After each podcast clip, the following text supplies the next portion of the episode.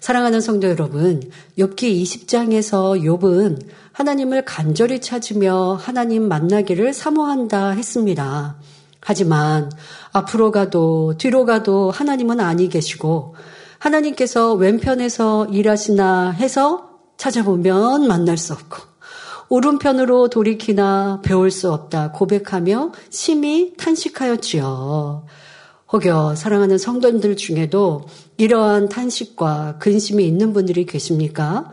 내 문제를 하나님께 아뢰고 해결받기를 기도했는데 어떤 분들은 은사 집회 치료받고 작정 단일체를 참석해서 치료받았다고 행복하고 기쁘게 간증하시는데 나도 은사 집회 참석도 했고 은사 집회에 환자 접수도 했는데 왜 나는 치료받고 응답받지 못할까 한다면 이 욥처럼 내가 앞으로 가도 하나님이 아니 계시고 하늘을 향해 하나님을 불렀는데 왜 하나님이 응답을 안 해주시나 하는 마음이 들어야죠. 네. 그러면 간절히 찾으신 분들이라면 그런 탄식이 되어질 텐데요. 탄식하실 필요 없이 그런 안타까움에 답이 이 말씀 안에 다 있지 않습니까? 걱정 근심할 필요가 없이 하나님이 어디에 계시나 사방팔방 찾을 필요 없이 하나님이 어디에 계십니다. 어떻게 만날 수 있습니다. 정확히 알려드리고 있으니 힘들어할 필요도 없고 어려워할 필요도 없고 난처할 필요도 없고 괴로워할 필요도 없습니다.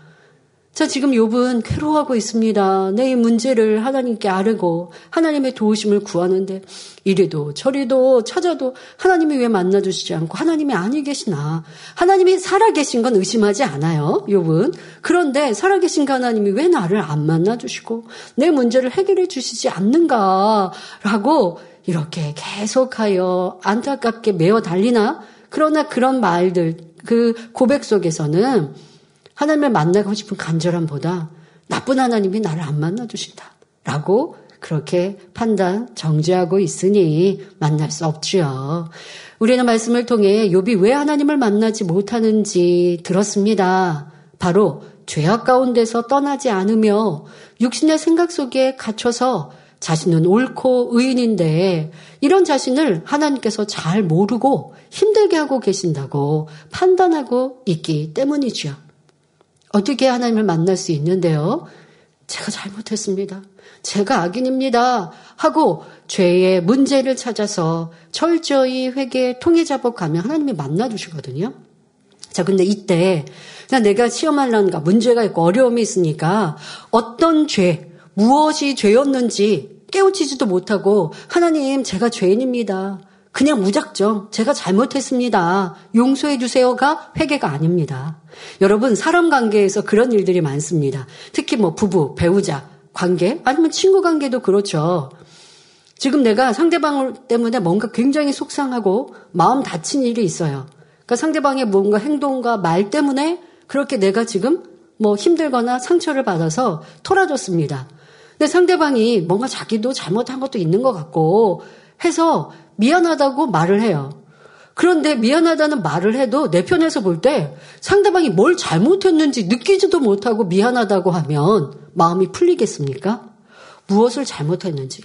나의 어떤 말 때문에 지금 내 아내가 남편이 상처를 받았는지 그것이 진짜 미안해서 다음에는 안 그러겠다라고 하는 마음으로 말할 때에 상대방의 다친 마음도 열리고 상처받는 것도 녹일 수 있거든요.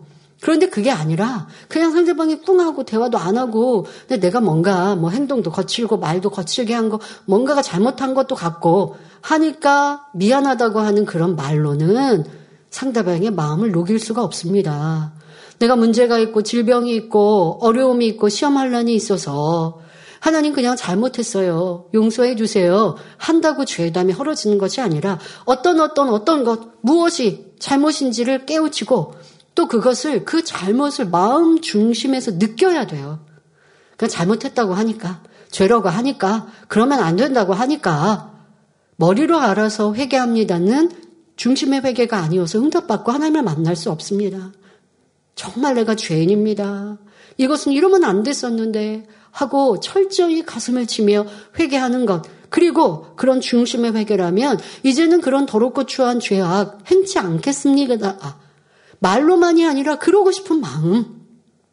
여러분, 우리가 사울 왕의 악한 모습 보니 싫잖아요.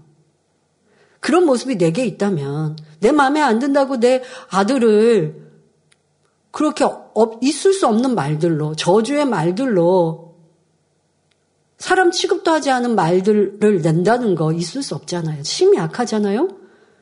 그런 모습이 내게 있으면 얼마나 싫습니까? 그렇게 느끼고 이런 악이 이런 악독이 제게 있습니다. 용서해 주세요. 다시는 그래야지 않기를 원합니다. 도와주세요. 그리고 삶에서도 기억해서 노력할 때 이게 참된 회개예요. 그러면 하나님은 만나 주십니다. 그런데 회개하라고 하니까 형식적으로 그냥 말로만 한다고 하나님을 만날 수 없지요.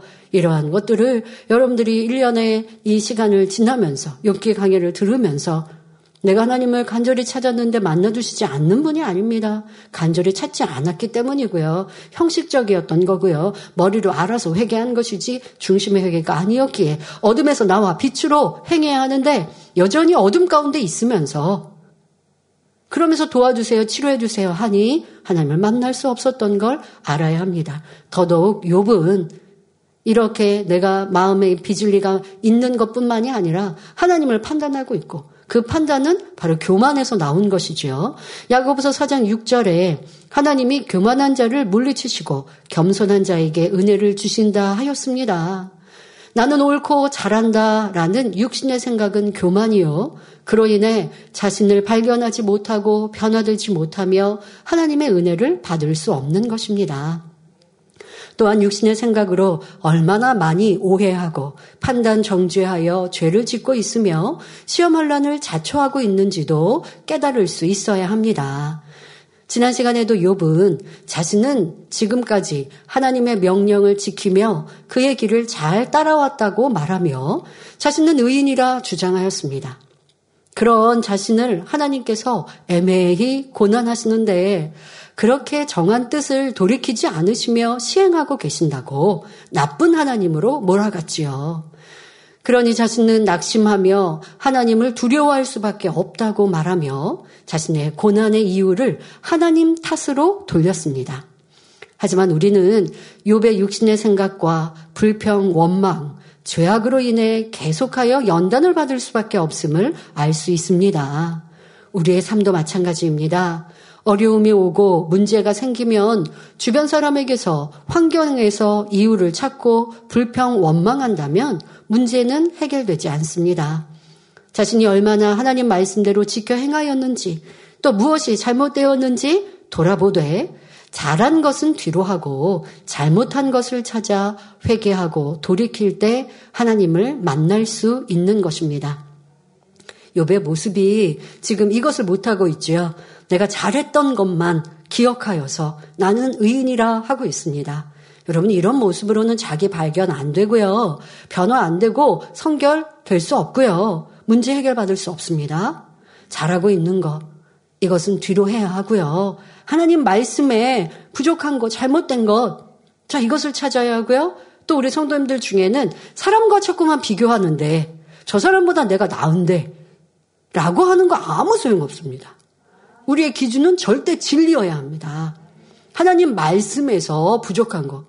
아니, 난 저 사람은 이렇게 나보다 더 못한데 재앙을 안 만났고 왜 나는 이런 질병을 여전히 고통 속에 있는가? 이렇게 비교하는 건 회개가 아니에요. 하나님의 응답을 받을 수 없습니다. 절대적인 진리로 기준하여 하라, 하지 말라, 버리라, 지키라 하시니 말씀에 순종하지 못한 것을 찾아 회개할 때 하나님을 만날 수 있는 것입니다. 오늘 욥기 24장에서도 욥의 마음이 뒤틀린 상태에서 나쁜 하나님으로 몰아가는 고백이 계속됩니다. 욥은 하나님의 전지 전능하심을 아는데 그런 하나님이 의인인 자기 문제를 해결해 주시지 않고 계속 고통 가운데 두시니 짜증스럽고 하나님이 더욱 미워져서 계속 뒤틀린 심사를 표현하고 있습니다. 이 말씀을 통해 우리 삶의 불평, 원망, 짜증, 악한 감정을 발견하고 신속히 버림으로 연단을 끝내고 축복의 길로 들어서는 복된 성도님들이 되시기 바랍니다. 여러분 연단 중에 있을 때 또 연단이 길어지면 오늘 말씀의 제목과 같이 마음이 뒤틀리거든요. 우리가 마음이 상한다, 마음이 뒤틀린다 이러는데요. 마음이 상하고 뒤틀리면 그러면 악이 나와요. 그럴 때 지혜로운 방법은 입을 딱 다물고 그리고 진리로 하나님 말씀으로 자기를 비춰보아야 되는데 마음이 뒤틀리면요 계속 서운해지고요. 계속 모든 게 판단 정죄로. 그래서 서운한 모든 게 다 서운하고 싫고 짜증스럽고 자 이때 정신 차리지 않다가는 오랜 시간 성령 충만하지 않아서 시험 든 상태로 그러다 보면 여기저기 아플 수도 있고 너무 힘들잖아요. 지금 요비 이런 시간으로 오래 가고 있는데요. 자, 우리는 이 심사가 뒤틀린 어리석은 모습이 아니라 이제 바르게 내 마음과 생각을 진리로 바로잡고 기쁨과 감사, 선과 사랑으로 이루시길 바랍니다. 본문 욥기 24장 1절에 어찌하여 전능자가 시기를 정하지 아니하셨는고 어찌하여 그를 아는 자들이 그의 날을 보지 못하는고 합니다. 욥은 왜 하나님이 시기를 정해 놓고 연단하지 않으시냐고 탄식하고 있습니다. 즉 자기의 연단의 때를 혹은 자기의 죽을 때를 정해 놓고 언제까지라고 알려 주시면 좋겠다는 것이지요. 그러면 정해진 그때를 바라보며 인내할 수 있을 것 같은데 고통이 언제쯤 끝날지 도무지 알 수도 없고 응답이 온다는 보장도 없으니 하나님이 더욱 원망스러운 것입니다. 성도 여러분, 하나님은 결코 시기를 정해놓고 연단하시는 분이 아님을 알아야 합니다. 하나님께서는 너에게 이만큼 고통을 주겠다. 또는 몇 년, 몇 월, 몇 시까지 너를 연단하겠다라고 정하시는 분이 아닙니다. 지금이라도 자신의 잘못을 깨닫고 돌이키면 바로 그때가 응답받는 때요. 문제가 해결되는 때가 되는 것입니다. 자, 그런데 하나님이 연단하시는 때는 하나님이 연단하실 때는 연단이 끝나는 것을 정해 놓으신 건 있어요. 그게 무엇이냐? 우리에게 바라시는 거예요. 우리의 믿음이 이만큼 되기를 바라셔서 연단하시면 그만큼 될 때가 바로 연단이 끝날 때. 내 안에 미, 미움으로 인하여 연단을 받았다면 이 미움이 버릴 때가 연단이 끝날 때. 이것은 정해 놓으셨지만 그 기한을, 그 시기를 정하시지는 않습니다. 그 기한과 시기는 내가 어떻게 하느냐에 따라 달라지는 것입니다. 그러니 연단을 10년 받을 것이냐, 아니면 1년으로 끝낼 것이냐, 오늘 하루로 끝낼 것이냐는 각자의 마음과 행함에 달려있지요. 욥은 이런 영적인 원리를 알지 못하니 하나님을 아는 사람들이 어찌하여 응답의 때를 보지 못하는 것인가? 어려움과 환란 속에 살아가는 사람들이 어찌하여 하나님의 역사를 보지 못하는가 의문을 던지고 있습니다. 바로 자기의 처지를 비유하여 말하고 있는 것이지요. 욥 자기 입장이 그렇다고 직설적으로 말하면 친구들이 또다시 질타해 올 것이기 뻔하기 때문에 돌려서 이렇게 말하고 있습니다. 자, 여러분들은 혹여 연단을 받고 계십니까? 연단이 빨리 끝나면야 좋겠죠. 언제쯤 끝날지 궁금하고 욥처럼 그때를 안다면 끝나는 그 기한을 안다면 그때까지는 잘 참을 수 있어요, 사람들이. 그런데 연단의 특징을 보니 지금 말하고 있는 것처럼 그 시기를 정해 놓으시지 않아요. 언제까지 다 알려주시지 않아요. 그러면 그건 시험이 아니니까. 그래서 여러분들의 연단을 받을 때 아버지가 그럼 뭘 어떻게 해야 될까요? 아버지가 나에게 무엇을 원하시는가? 이걸 찾는 것이 중요하겠죠. 자, 우리 만민에게 아버지께서 연단하시고 우리에게 원하시는 것은 무엇입니까? 세례 사람에 들어가겠다고 여러분 고백하셨잖아요. 그리고 목자님께서도 만민의 양떼들이 세례 사람에 많이 들어가게 하겠다 말씀하셨어요. 그러니 우리는 세례 사람에 들어갈 영혼들로 마음을 할례하는 것에 집중해야 합니다. 그런데 지금의 이 연단에서 또 중요한 열매는 당의자님의 고백대로 세계의 많은 영혼들이 하나님의 살아계심을 만나고 체험할 수 있는 더 크고 놀라운 권능을 구하셨고 이런 크고 놀라운 권능이 아니고서는 만민의 성도들마저도 권능을 보았어도 세상이 좋다 떠나기도 했고 믿음을 잃어버리기도 했고 여전히 세상과 양다를 거치며 신앙생활하는 양떼들 일꾼들을 볼 때 탄식하시며 이를 어찌할꼬 잠을 주무시지 못하며 아버지 앞에 메어 달리실 때 얻으신 답은 그러니 더 크고 놀라운 권능, 아버지 하나님이 살아계심을 나타내 보이는 그 권능이 필요하구나 라고 고백하시며 그 권능으로 온 세상 하나님의 살아계심을 나타내기 위해 기도하셨습니다. 그러니 그 희생과 헌신의 날들을 이루시는데 그러면 우리는 우리는 바로 여러분 각자는 아버지 우리에게 원하시는 연단의 시기를 끝낼 수 있는 방법은 바로 여러분들이 성결의 길에 들어서고 성결되기를 사모하고 누가 무엇라 하고 누구 때문에가 아니라 내가 새로 삶을 선택하고 성결을 선택하여 가는 우리가 되어지면 그 모든 것이 합산하여 아버지 보실 때 합당한 점수가 되어지면 바로 응답의 때가 되는 것이지요. 시기의 문제가 아닌 나의 변화에 달려 있습니다. 우리는 고백할 것입니다. 이 연단이 끝나서 우리의 기도하고 간구하는 바가 눈에 보이고 또 행복하고 기쁜 신앙생활 되면 다 그냥 성결되고 새로운 삶 다 들어갈 것 같으십니까? 그렇지 않습니다. 우리는 98, 99년도도 지나왔거든요. 그렇게 연단할 때 지금과 같이 성도가 떠나고 교회 어려움이 있을 때 남아있는 성도들은 기도하며 교회를 지키고 또 아버지의 기뻐하신 뜻을 찾아 이룬다 하였습니다. 그리고 그렇게 지켰습니다. 그런데 아버지는 분명 응답하셨죠? 그래서 크고 놀라운 권능으로 세계를 이루시고 단물의 역사를 이루셔서 98, 99년의 연단이 놀라운 축복으로 대폭발로 임하였습니다. 그랬더니 다 성결되든가요? 성결은 마음의 할례는 각자 여러분들이 하셔야 되는 거예요. 아버지의 권능은 당의자님 채우신 공의와 그 희생과 헌신으로 크고 놀라운 권능으로 이루어 주셨고 그 안에 믿음으로 신뢰한 이들은 함께 축복을 받아 영혼이 잘 되었고 물질의 축복도 받았고 건강하였고 또 성결이라는 것을 맛볼 수 있었어요. 그러나 온전한 성결을 이루고 새로운 삶에 들어가는 데 있어서 마음을 할례하는 건 누가 해줄 수가 없잖아요. 권능이 크다 해서 그냥 마음이 할례되는 게 아니잖아요. 그러하니 여러분들이 지금 이 시간도 우리가 응답의 때를 기다리고 응답이 오고 우리가 간절히 메어 달렸던 것들이 아버지의 실상으로 드러나면 그러면 나는 짠 하고 성결되고 짠 하고 세례살렘에 들어간 열매가 되는 게 아니라 이 시간 여러분들이 성결은 어떻게 되는지를 알고 저를 피 흘릴까지 쌓아버리는 영적인 습관을 가지시고 내 안에 악이 발견되면 이런 이유 저런 이유 변명하고 이 때문에 저 때문에 이런 환경 때문에가 아니라 어떤 이유 여하를 막론하고 나는 성결되는 것 이것이 내 삶의 가장 행복이요, 목표요, 신앙생활의 의미요. 그렇게 달려간다면 연단의 때라 할지라도 항상 하나님을 만나고 체험하고 응답받는 분들일 것입니다. 그러니 연단이 연단이 아니죠. 어떤 분들은 그런 고백하시거든요. 지금 이때가 나는 믿음이 최고 좋은 때라고. 그런데 그런 분들도 또 마음의 연단을 받으면 또 움츠러들었다가 그러다가 또 성결의 목표를 향해 가시는 분들이니 아버지가 계속 그렇게 때로는 물결 타듯이. 여러분, 성결 되는 게 가장 중요해요. 왜요? 아버지 영상 찾아 새로산 가야 되니까. 그러니까 우리 인간경자 받는 거고요. 그렇지 않으면 주님 영접할 때 그냥 데리고 가시죠. 천국 가죠. 그게 아니라 영원한 천국에 아버지 보좌 가까운 곳에 이루고 새로 사람에 들어가고 많은 상급 쌓기 위해 우리는 인간경자 받는 거라고요.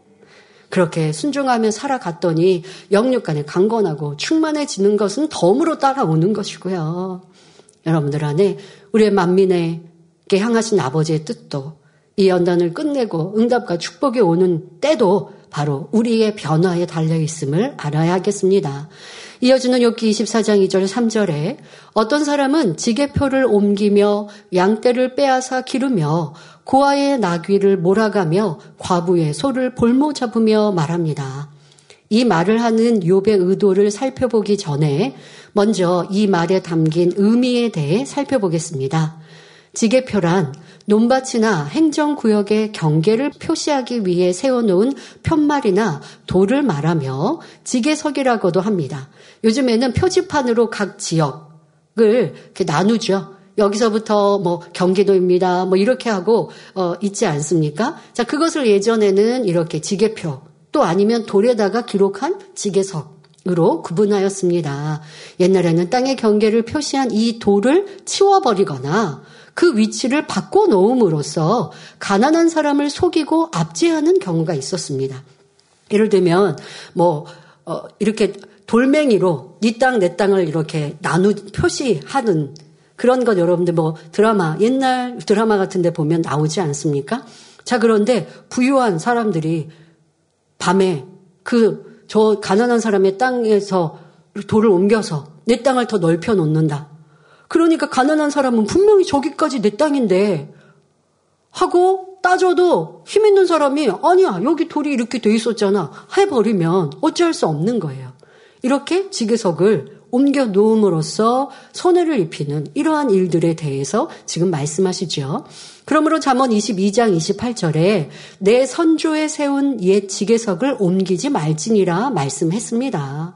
본문에서 어떤 사람은 지게표를 옮긴다 하는 것은 불이한 방법으로 남의 토지를 야금야금 빼앗아 가는 것을 의미합니다. 오늘날로 보면 부동산, 투기나 혹은 권세를 사용하여 부당하게 재산을 증식하는 경우가 이에 해당됩니다. 다음으로 양떼를 빼앗아 기르며 고아의 나귀를 몰아가며 과부의 소를 볼모 잠으며 했는데 옛날에 가난한 사람들에게 있어서 양떼는 중요한 생계 수단이었는데 이것을 빼앗길 때 얼마나 비참하겠습니까? 또 부모가 없는 고아에게 나귀는 전 재산과 다름없고 남편 없이 혼자 힘으로 살아야 하는 과부에게 소는 생명처럼 소중했지요. 뭐 이런 가축들은 가축에서 나오는 뭐 젖을 팔아서 아니면 그것이 자기네들이 음식이 되기도 하고 또 이 소 같은 경우 가축으로 논밭을 일구기도 하고 하는 것이고 그 자체가 또 재물이 되는 것이죠. 그런데 힘 있는 사람이 이것을 빼앗한다, 빼앗아갔다, 강탈했다. 라고 하면 연약한 사람들의 생명까지도 위협받는 일이 됩니다. 이처럼 약자에 속한 고아의 나귀를 빼앗거나 과부의 소를 담보물로 삼을 때 당사자들은 참으로 비참하고 슬플 수밖에 없습니다.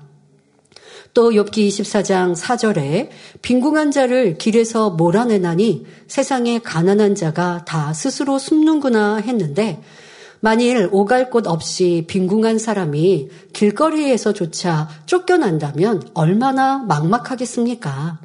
이들은 일가 친척이나 아는 사람들로부터 손가락질 당하게 되니 부끄러워 숨어 살게 된다는 것입니다.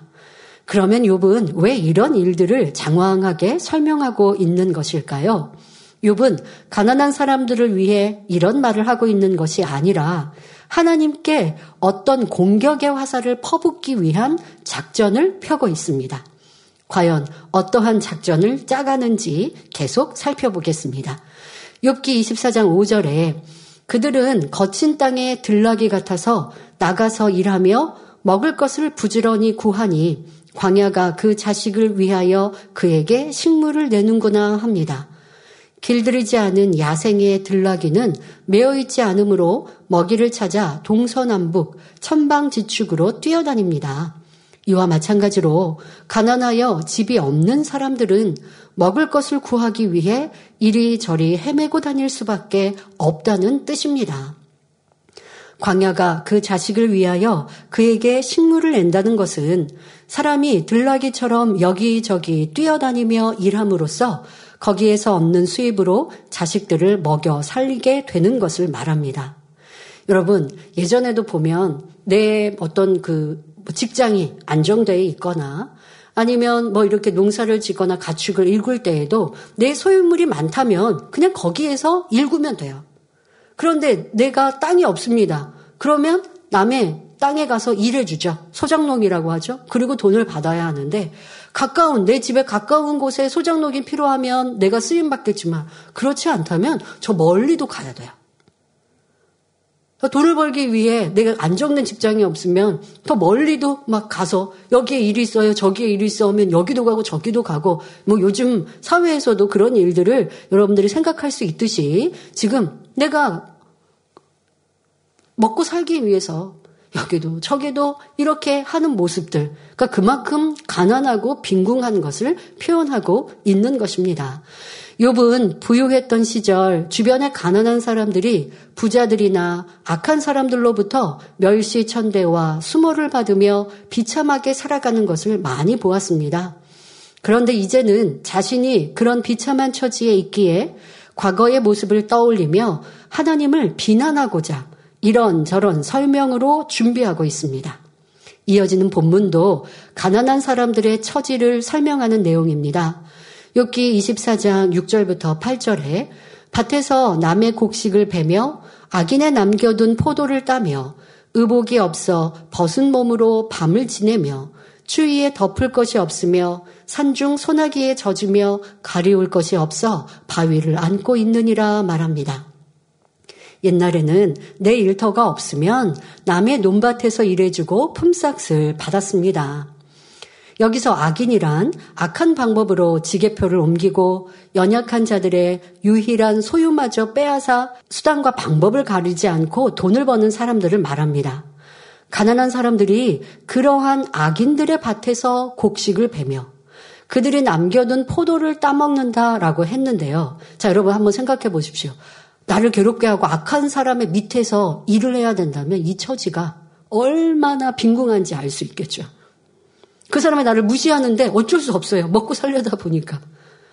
자, 여러분들이 이렇게 이해하실 수 있고요. 또, 악인이 남겨둔 포도를 따먹는다. 여러분, 이제 과수형 같거나 아니면 나무 이런 열매를 딸 때요. 열매를 딸 때 실한 열매는 땁니다. 그런데 상하거나 뭐 이 열매 중에 보면 한쪽이 썩기도 하고요. 새가 와서 쪼아 먹기도 하고요.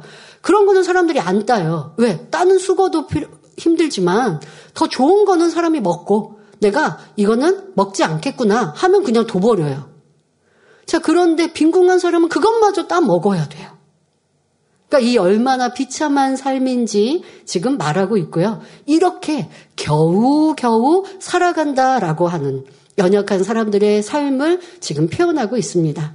또 그들은 옷이 없어 벗은 몸으로 밤새 떨며 추위에도 덮을 것이 없고 집이 없어 산중 소나기에 젖으며 가릴 것이 없어 바위 밑에 웅크리고 지낼 만큼 비참하게 살아간다고 설명하고 있습니다. 엽기 24장 9절부터 11절에 어떤 사람은 고아를 어미 품에서 빼앗으며 가난한 자의 옷을 볼모 잡음으로 그들이 옷이 없어 벌거벗고 다니며 줄이면서 곡식단을 매며 그 사람의 담 안에서 기름을 짜며 목말라 하면서 술투를 밟느니라 말합니다.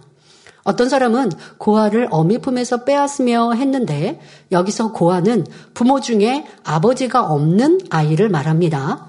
옛날에는 빚을 갚지 못하면 어린 자녀를 빼앗아 노예로 부리거나 가난한 사람의 옷을 담보로 잡는 일이 많이 있었습니다. 그래서 가난한 사람들은 옷이 없어 벌거벗고 굶주리면서 부유한 사람의 집에서 종처럼 노동을 해야 했지요. 하지만 그들은 부자의 집에서 땀 흘려 곡식을, 곡식단을 매며 열심히 기름을 짜주면서도 그것을 맛보지 못하고 술투를 밟아 포도주를 짜면서도 그것을 마시지 못하는 가련한 삶이라는 것을 욥은 설명하고 있습니다. 이어지는 본문에도 가난한 사람들의 비참한 삶에 대해 설명하는데 여기서 욥은 드디어 하나님의 이름을 등장시킵니다. 욥기 24장 12절에 인구 많은 성 중에서 사람들이 신음하며 상한 자가 부르짖으나 하나님이 그 불의를 보지 아니하시느니라 합니다. 인구가 많은 성에서 사람들이 신음, 신음한다면 그 수가 많을 것이고 이를 목격한 사람도 많이 있을 것입니다.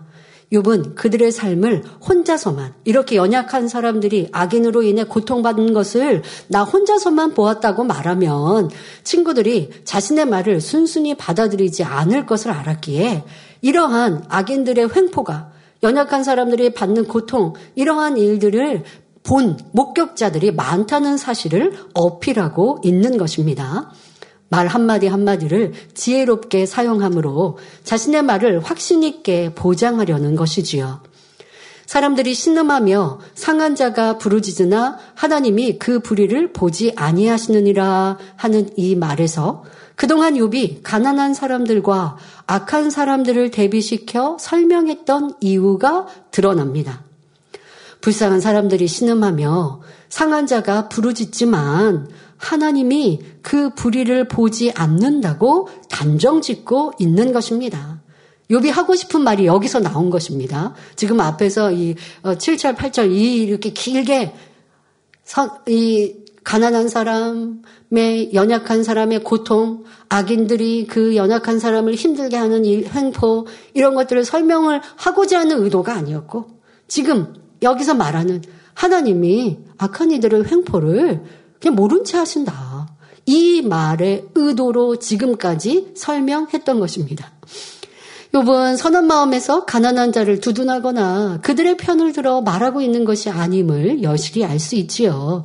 그렇다고 악인들을 공박하며 나쁘다고 말하고자 하는 것도 아니었습니다. 부유한 자들이 가난한 사람들의 소유를 다 빼앗아 비참하게 살아가는데도 하나님은 그러한 것을 본체, 만체, 방관만 하시더라는 것이지요. 오히려 악인이 잘 되도록 그대로 보고만 계신다는 것입니다. 즉, 가난한 사람들이 살기 위해 아무리 하소연하고 부르짖어도 하나님은 응답하지 않으시고 악인들의 불의를 처리하지 않았다는 뜻입니다. 그래서 하나님은 사랑도 없고 공의롭지도 못한 악한 하나님이라는 결론을 내리고 있습니다. 사람의 감정 속에서 마음이 뒤틀리고 빗나가면 이렇게 하나님을 오해하며 악에 악을 쌓는 것을 볼 수 있습니다. 물론 욥이 처음부터 이렇게 악을 바란 것은 아니었습니다. 친구들과 변론하다 보니 점점 감정이 났고 시간이 흐를수록 고통이 가중되면서 불평, 불만 속에 마음이 뒤틀리다 보니 엉뚱한 말이 나오고 있는 것이지요. 여러분들도 이러한 모습이 있었던 그런 과거의 삶들을 생각해 보시길 바랍니다. 욥만 이러한 것이 아니라 욥의 지금 악이 더 나타나고 있는 거 우리가 시간의 흐름을 통해서도 볼 수 있고요. 왜요? 욥은 처음에는 자기의 재산을 다 잃어도 하나님께 감사했잖아요.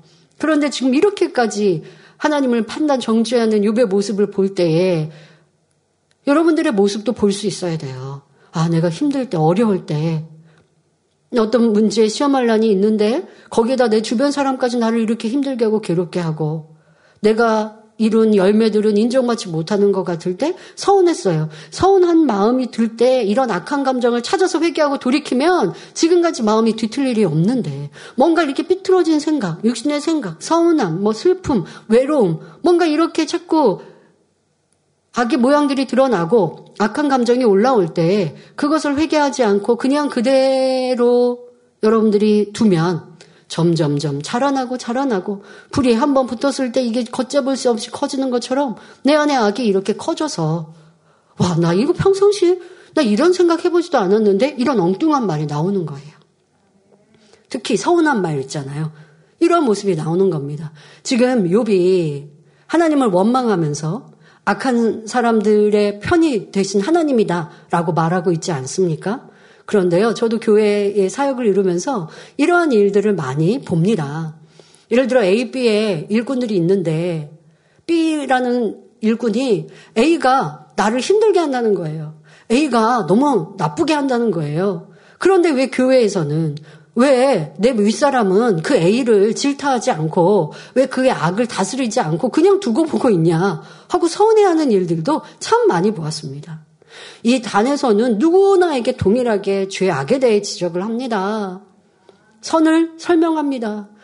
A, B 모두 은혜 받으면 감사하고 한데 만약에 A가 악으로 행했다고 그래서 윗사람이 교회가 그걸 방관하고 있는 게 아니라 항상 진리로 설명하고 말하는데 왜 그 사람을 더 좀 힘있게 다스려주고 지적하고 나무라고 어떤 분은 그래요. 사명도 좀 안 주면 좋, 좋겠다. 왜 저 사람이 저런 사명까지 맡아야 되고, 왜 저 사람이 저렇게 인정받아야 되고, 인정받는 사람 보고 이렇게 끌고 끌고 끌어내리려고 하는 분들도 참 많이 봅니다. 얼마나 악한지를 알아야 됩니다. 내 안의 악이 지금 이 욥의 뒤틀린 모습과 더 악하고 더 악하다는 거. 왜 윗사람이 왜 그러는데 왜 지적 안 하시지? 여러분들 그런 생각하셨습니까? 아, 왜 저 사람이 저렇게 못됐는데 왜 사명 주시지 하셨습니까? 사명은 교회에서 그들이 열심히 충성한 것 때문에 사명이 주어졌어요. 근데 오래 열심히 안 했다고 우리 교회는 사명 금방 뺏고 그렇지 않아요. 또 기회 주고, 또 용서해 주고 하거든요. 그런데 그런 용서와 선, 사랑은 보지 못하고 내게 불이익을 끼친 저 사람에게 왜 해코지하지 않냐고. 교회에 대해 윗사람에 대해 불편해하고 있는 내 모습은 욥이 지금 하나님에 대하여 판단하고 정죄하고 있는 이 악의 모습과 비슷한 속성임을 알아야 할 것입니다. 욥은 지금 하나님에 대하여 불평하고 원망하며 탄식하고 있습니다. 아무리 하나님을 기다려도 응답이 없고 자신의 괴로움을 하소연할 데가 없으니 결국 나 같은 의인은 돌보지도 않고 악인은 잘 되게 하시는 하나님은 공의롭지 않으시다. 약하고 가난한 사람들을 방관하시는 사랑도 없는 나쁜 하나님이라고 판단 정죄하고 있습니다. 여러분 지금 요배 입장에서는 친구들과 자기를 비교하면서 지금 자기는 약자요, 친구들은 이렇게 횡포를 부리는 악인이다. 이런 마음이 담겨 있죠. 그러니까 하나님은 이렇게 나를 괴롭히는 친구들을 왜 나무라시고 떼찌하시고 좀 하시지. 왜 나한테만 연단하셔? 왜 나한테만 뭐라고 하셔? 지금 이런 모습들이 있습니다. 교회 안에서도 보면 사실 믿을 수 있는 일꾼, 그런 일꾼들에게 도리어 지적할 때가 있어요. 왜? 저 사람을 지적하면 서운해하고 쉽게 삐쳐버리고 충만함을 잃을 걸 아니까. 그런데 동일하게 깨우침이 돼야 될 때 도리어 믿을 수 있는 일꾼에게 본보기로 설명을 하거나 말할 때가 있거든요. 그런데 만약에 이 일꾼이 윗사람의 마음을 알지 못하고 서운해 한다면, 아니, 저 사람은 나보다 더 못한데, 왜 저 사람은 나무라지 않으시고 나한테만 하시냐? 라고 한다면, 큰 그릇 못 되죠. 하지만 그럴 때 아, 그냥 내가 지적받을 것이 있으면 감사하면 되고, 서운한 생각으로 저 사람과 비교한다면, 그러면 이제 시험 들 것이고, 여러분들이 선으로 생각하고, 또 더 진리로 생각하면 오해할 것도 없고 서운할 것도 하나도 없을 것입니다. 그런데 욥은 하나님에 대해 서운해하고 있고 하나님에 대해 불평하고 있습니다. 연단받기 전에 욥은 순전하고 정직해 보였지만 하나님 편에서 보, 실 때는 지금 이런 악, 빼내야 할 악들이 많이 있었기에 사랑의 연단을 하고 계시는 것입니다. 우리가 욥기 1장을 시작할 때 욥, 또 그 욥기의 그 연단이 오는데도 감사하는 욥을 보면 왜 하나님이 이런 의인인 욥을 연단하셨지라고 오해할 수도 있습니다. 또 그 끝에까지 다 말씀을 읽어도요. 욥이 그 마음 중심의 본성 속에 악이 있어서 연단을 받았구나라고 깨우치지 못하는 크리스천들이 참 많습니다. 그러니까 욥의 욥기의 교훈이 뭐예요? 시험이 오고 연단이 와도 그냥 이 알고 꼭 참으면 하나님이 좋은 때가 되면 해결하신다. 근데 그게 아니죠. 욥기의 교훈은 우리 안에 있는 악을 발견하고 내가 깨닫지 못했던 악을 버릴 때 하나님의 온전한 응답과 축복을 받을 수 있다. 이게 욥기의 교훈인데 이것을 모르는 성도들이 참 많습니다. 자, 여러분들은 내 안에 연단이 왜 오는지, 내 삶의 연단이 얼마나 축복인지 깨달으시면 그 연단의 시간이 단축될 것입니다. 지금까지 욥은 불의한 자가 가난하고 약한 사람을 괴롭혀도 하나님은 그냥 보고 계신다 말하며 나쁜 하나님으로 몰아갔습니다. 이제 욥은 불의한 사람의 행위가 어떠한지 구체적으로 나열하면서 하나님을 향한 격한 항변을 계속합니다. 욥기 24장 13절에 또 광명을 배반하는 사람들은 이러하니 그들은 광명의 길을 알지 못하며 그 첩경에 머물지 아니하는 자라 합니다. 광명이란 육적으로는 밝음을 말하나 영적으로는 의로운 것, 즉 의로운 가운데 밝음을 말합니다. 따라서 광명의 길을 배반한 사람이란 의로운 길에서 떠난 불의한 사람이며 이들은 의의 길을 알지 못하는 자라고 설명하고 있습니다. 첩경은 지름길 또는 가장 쉽고 빠른 방법을 말합니다. 따라서 본문에 그 첩경에 머물지 않는다는 것은 불의한 사람은 마땅히 가야 할 밝은 길, 의에 이르는 지름길을 가지 않고 어둠의 길에 머문다는 의미입니다. 여러분, 이런 말씀들이 얼마나 진리인지요. 악을 행하면서 내가 어둠의 길에 있으면서 빛을 싫어하면서 나는 옳다, 나는 잘한다 하며 악을 바라는 이들이 참으로 많이 있습니다. 이제 이 시간 또 다음 시간에도 말을 하지만 욥은 이 마음에서 더 심히 악해서 이렇게 이렇게 나쁘고 악한 사람들 하나님이 심판하지 않으시면 그러면 내가 한다. 이러한 심판자까지 돼버리거든요. 그러면서 나는 의인이라고 착각 중에 아주 큰 착각을 하고 있습니다. 여러분, 이러한 모습이 우리 인생들의 모습임을 알아야 합니다. 이런 큰 악이 내 안에 있음을 깨우쳐야 합니다. 어찌 내가 판단, 정죄할 권한이 있는지 그럴 수 없거든요. 그런데 너무나 쉽게 내 생각은 남들을 판단하고 정죄하고 저 사람 이렇게 하면 더 좋은데 저렇게 하면 더 좋은데 하고 있는 나의 모습들 이 모든 것이 진리가 아님을 아, 알아야 합니다. 이어지는 6기 24장 14절 15절에 사람을 죽이는 자는 새벽에 일어나서 가난한 자나 빈궁한 자를 죽이고 밤에는 도적같이 되며 가늠하는 자의 눈은 저물기를 바라며 아무 눈도 나를 보지 못하리라 하고 얼굴을 변장하며 라고 말합니다. 여기서 새벽이란 모든 사람이 잠들어 있는 고요한 때를 말합니다. 그런데 불의한 자는 이 고요한 틈을 타서 가난한 자나 빈궁한 자를 죽인다 말하고 있습니다.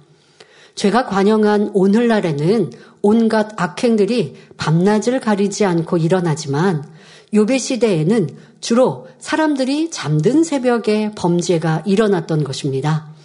그러면 사람을 죽이는 자가 밤에는 도적같이 된다는 것은 무슨 의미일까요? 도적은 음탕하고 불의한 마음이 있기 때문에 훔칠 것을 찾아 두루 염탐하며 주로 어두운 밤을 노립니다. 더구나 계획적으로 사람을 죽이려고 하는 사람이라면 사람의 눈을 피하기 위해 얼마나 준비를 단단히 하며 기회를 엿보겠습니까? 예를 들어 가론 유다는 평소에 남이 보이지 않을 때, 남이 나를 보지 못할 때, 또 내가 두리번 두리번 하고 사람들이 보이지 않을 때 돈계에서 돈을 훔치는 사람이었습니다. 그러니 예수님을 팔고자 할 때도 대제사장들에게 은 30을 받은 후 곧바로 실행한 것이 아니라 그들에게 넘겨줄 바로 이렇게 대제사장들, 제사장들 그런 이들에게 예수님을 넘겨줄 적당한 기회를 찾았습니다. 스승을 팔아 넘긴다는 것은 너무나 폐륜적인 배신 행위였기에 환한 대낮이 아니라 어두운 밤중을 택하여 이 일을 감행했지요. 바로 이러한 사람의 심리에 대해 욥은 사람을 죽이는 자는 밤에는 도적같이 된다고 비유하고 있습니다. 또 가늠하는 자의 눈은 저물기를 바란다고 말합니다. 가늠하는 사람들은 그 행위가 부끄럽다는 것을 알므로 대개 밝은 대낮을 피하여 날이 저물기를 기다렸다가 행동으로 옮깁니다. 또 이러한 사람은 누군가 자신을 알아보지 못하도록 얼굴을 변장하기도 하지요. 창세기 38장 14절 15절에 보면 과부 다말이 면박으로 얼굴을 가리고 창녀처럼 꾸며서 시아버지를 속이는 장면이 나옵니다. 시아버지 유다는 그녀가 며느리인 것을 알아보지 못하고 동침하게 되지요. 욥은 이러한 일들에 대하여 보고 들었으며 느꼈기 때문에 가늠하는 사람은 얼굴을 변장한다는 표현을 하고 있습니다. 욥기 24장 16절, 17절에 밤에 집을 뚫는 자는 낮에는 문을 닫고 있은즉 광명을 알지 못하나니 그들은 다 아침을 흑암같이 여기니 흑암의 두려움을 알민이라 말합니다. 여기서 밤에 집을 뚫는 자란 도적질하는 사람을 뜻합니다. 앞서 말씀드린 대로 대개 도적질하는 사람들은 어두운 밤을 틈타서 남의 집 벽을 뚫거나 담을 넘어 들어갑니다. 또 본문에 문을 닫고 있은즉 광명을 알지 못하나니라고 말한 대로 도적을 비롯하여 각종 범죄자들은 떳떳하지 못하기 때문에 남의 눈치를 보며 낮에는 밝은 빛을 피하여 집안에 틀어박혀 있는 경우가 많습니다. 또 이들은 아침을 흑암같이 여긴다 했는데 이는 밤을 낮으로 삼고 낮을 밤으로 삼는다는 의미이지요. 불의한 사람들은 어둠 가운데 행동하는 것이 일상이기 때문에 밝은 아침을 흑암같이 여기는 것이 당연합니다. 여기서 흑암이란 영적으로 사망이며 생명의 위협을 받아 멸망으로 가는 상태를 의미합니다. 어둠 가운데 비진리 가운데 행하는 사람들은 자신들의 행위가 죄요, 사망임을 알기 때문에 빛 앞에 드러나는 것을 두려워합니다. 믿음이 있는 사람은 비진리인 어두움이 싫고 죄가 두려운 반면 믿음이 없는 사람은 비진리 가운데 행하기 때문에 진리인 밝음이 두려운 것이지요. 그래서 유한복음 3장 20절에도 보면 악을 행하는 자마다 빛을 미워하여 빛으로 오지 아니하나니 이는 그 행위가 드러날까 함이요 말씀하고 있습니다. 어둠에 거하는 사람, 즉 죄를 품고 악을 행하는 사람은 빛이신 하나님 앞에 나오기가 두려울 수밖에 없는 것입니다. 자, 이 17절까지 악한 자의 행함에 대해 설명한 욥은 이어지는 18절부터는 또다시 하나님 대신 재판장이 되어 악인들에게 정죄를 내립니다. 욥기 24장 18절에 그들은 물 위에 빨리 흘러가고 그 산업은 세상에서 저주를 받나니 그들이 다시는 포도원 길로 행치 못할 것이라 했지요. 욥은 불의한 자들은 홍수와 같은 급물살에 떠내려 갔으면 좋겠다 하는 마음입니다. 여러분, 세상에는 이런 사람 참 많거든요. 저 사람이 나를 괴롭게 하고 힘들게 하니, 아, 저 사람 어떻게 됐으면 좋겠다. 나쁘게 됐으면 좋겠다. 망했으면 좋겠다. 이게 저주 아닙니까? 이러한 저주의 마음과 생각, 불편하니까, 싫으니까, 미우니까, 이런 마음들 참 많이 있는 걸 봅니다. 그런데 이것을 악이다. 그러면 안 된다. 잘못이다. 라고 생각 안 하죠. 왜? 저 사람이 나를 괴롭혔으니까. 근데 나는 행위적으로 그 사람을 해치는 게 아니고 그냥 생각하고 마음만 갖는 건데 죄라고 생각 안 해요. 근데 우리 진리로는 그것이 죄죠. 악이죠. 여러분 이렇게 우리가 빛을 알고 있다는 것이 얼마나 복입니까? 그러니까 이런 육신의 일까지 남을 미워하여서 저주하는 생각들, 이런 것이 바로 우리의 문제를 해결받지 못한다는 것을 깨달아서 버려야 되는데요. 욥의 마음이 뒤틀리고 뒤틀리니 지금 악인에 대하여 내가 심판하고자 하는 마음으로 표현하고 있습니다. 또 그 산업은 세상에서 저주를 받는다라고 말하였는데요. 이 뜻은 악인들의 재물과 모든 소유가 저주를 받아 사라지기를 원하는 마음으로 말하고 있는 것입니다. 또 그들이 다시는 포도원 길로 행치 못할 것이라 했는데 이스라엘에서는 물이 귀하기에 하나님께서는 발효된 포도즙을 음료로 허락하셨습니다.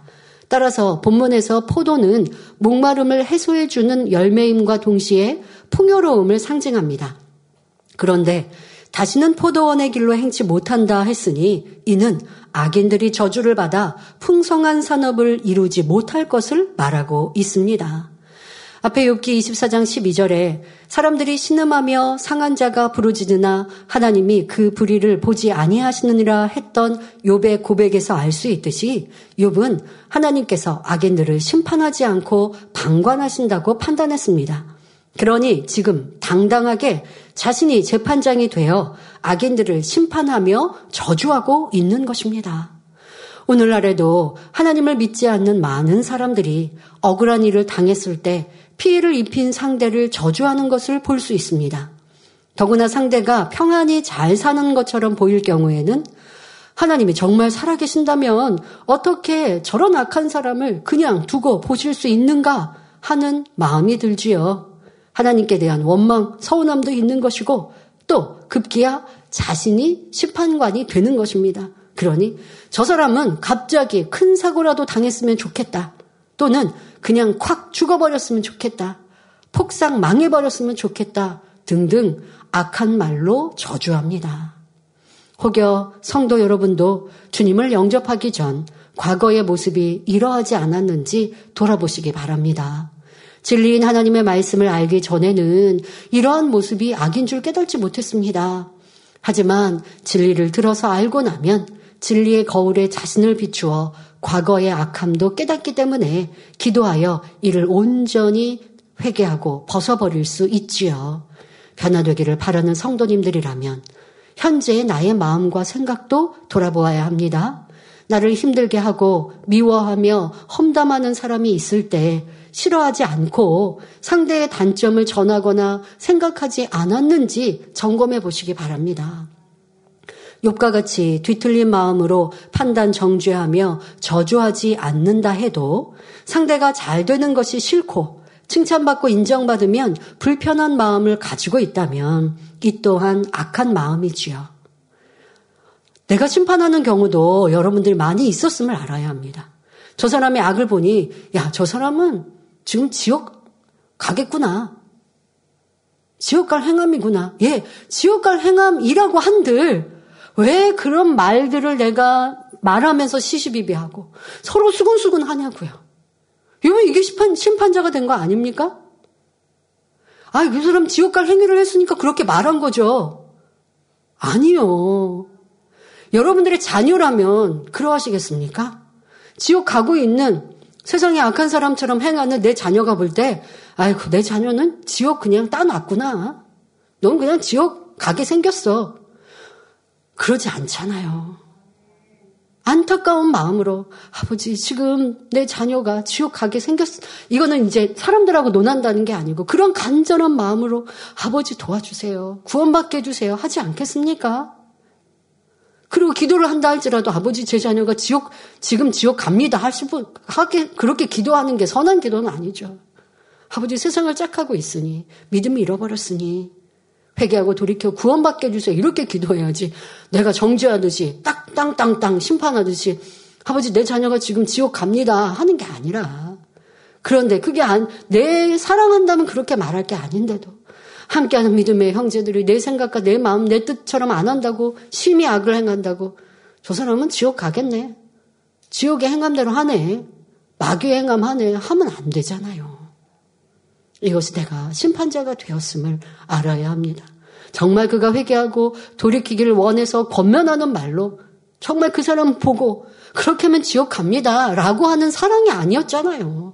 그 사람도 없는데 둘 셋이 만나가지고 이런 죄 지었대. 아유, 그 사람은 지옥 가겠어.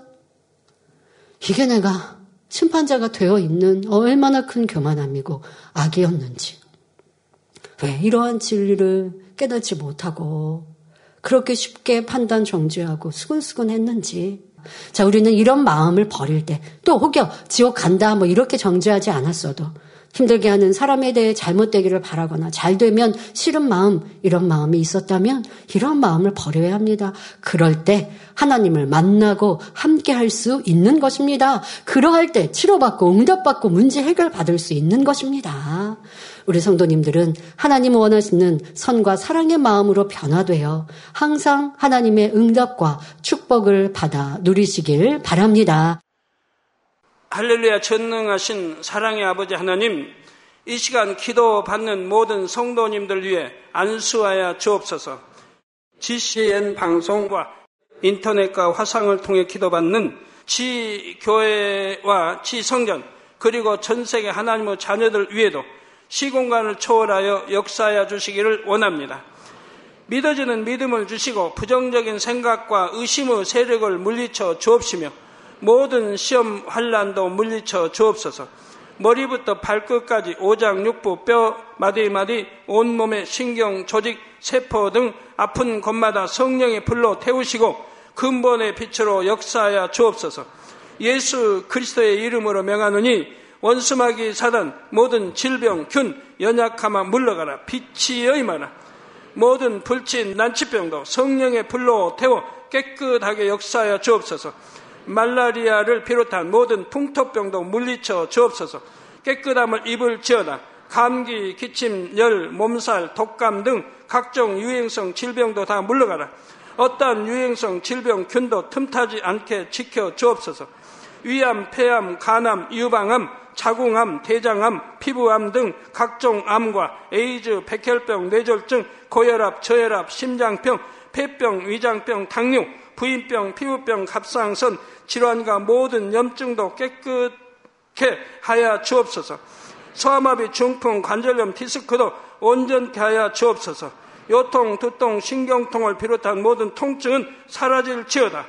간질, 자폐증, 우울증, 조울증, 노이로제 등 모든 정신질환도 물러가라. 모든 마비된 것도 풀어지고 일어나 걷고 뛸지어다.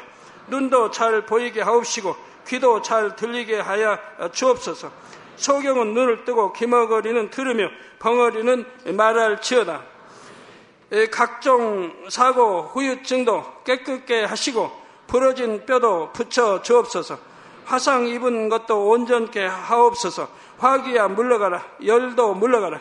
아버지 흉터도 나지 않게 역사해 주시기를 원합니다. 마약을 비롯하여 각종 약물과 독극물 중독도 깨끗함을 입을 지어다. 죽은 신경과 세포가 살아나며 죽은 자도 살아나게 하여 주옵소서. 잉태어 축복도 주시기를 원합니다. 잉태 축복을 받으라 예수 그리스도의 이름으로 명하느니 원수마귀 사단아 하늘 공중 곳에 잡은 악의 영들아 물러가라. 그의 사자들도 물러갈 지니라. 이 땅의 악한 영, 더러운 영, 거짓되고 간사한 영, 이간질하고 미혹하는 모든 어둠들은 물러가라. 모든 흉악의 결박을 풀고 어둠아 물러가라. 빛이여 임하라. 아버지 하나님 부르짖어 기도할 수 있는 능력을 주시고 죄를 버리고 성결될 수 있는 능력을 주옵소서. 영혼이 잘됨 같이 범사에 잘되게 하시고 가정의 복음화도 이루어 주시길 원합니다. 한 주간도 모든 사고와 재앙으로부터 지켜주시고 불통이 없는 형통한 삶을 살 수 있도록 축복해 주옵소서. 성령의 불담으로 천군 천사와 주님의 불꽃 같은 눈동자로 모든 하나님의 자녀들과 가정, 일터, 사업들을 지켜주시기를 원합니다. 학생들에게 지와 명철을 더하시고 공부도 할 수 있는 뜨거운 마음과 열정도 더하여 주옵소서. 마음과 생각을 세상에 빼앗기지 않도록 지키시고 하나님을 뜨겁게 사랑하는 학생들로 축복하여 주옵소서. 하나님의 자녀들이 먹으나 마시나 입으나 무엇을 하든지 하나님 앞에 영광 돌리는 삶이 되게 축복하여 주시기를 원합니다. 나는 하나님을 만났노라 체험했노라 응답 받았노라 축복 받았노라 간증하는 입술이 되게 역사하여 주옵소서. 아버지 하나님 감사합니다. 홀로 영광 받으옵소서. 우리 주 예수 그리스도의 이름으로 기도하옵나이다. 아멘.